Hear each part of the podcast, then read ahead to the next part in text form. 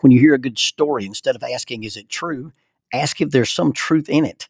What can you learn from the stories by a guy who is a professional counselor, a rope expert, an avid outdoorsman, a jujitsu practitioner, a chaplain with a SWAT team who thinks he's a Jedi in the tradition of Don Quixote and his spirit animal is Wile E. Coyote? Follow Keeping Up with Jones, the Lonnie Jones podcast adventure, and discover the truth learned about life from simply living life.